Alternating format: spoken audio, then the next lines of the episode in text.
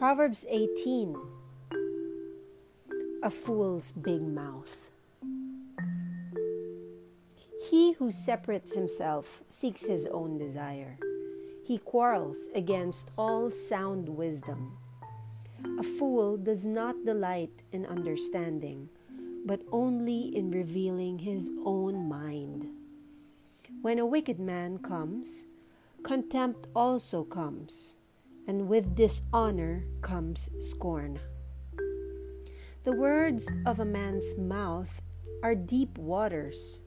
The fountain of wisdom is a bubbling brook. To show partiality to the wicked is not good, nor to thrust aside the righteous in judgment.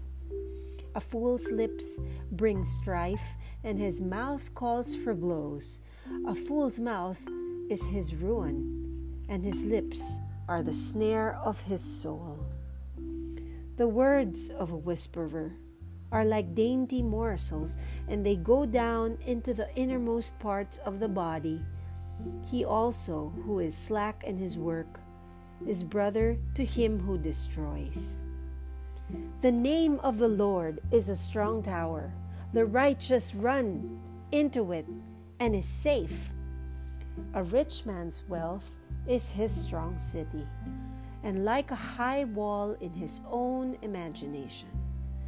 Before destruction, the heart of a man is haughty, but humility goes before honor. He who gives an answer before he hears, it is folly and shame to him. The spirit of a man can endure his sickness, but as for a broken spirit, who can bear it? The mind of the prudent acquires knowledge, and the ear of the wise seeks knowledge. A man's gift makes room for him and brings him before great men. The first to plead his case seems right until another comes and examines him. The cast lot puts an end to strife and decides between the mighty ones.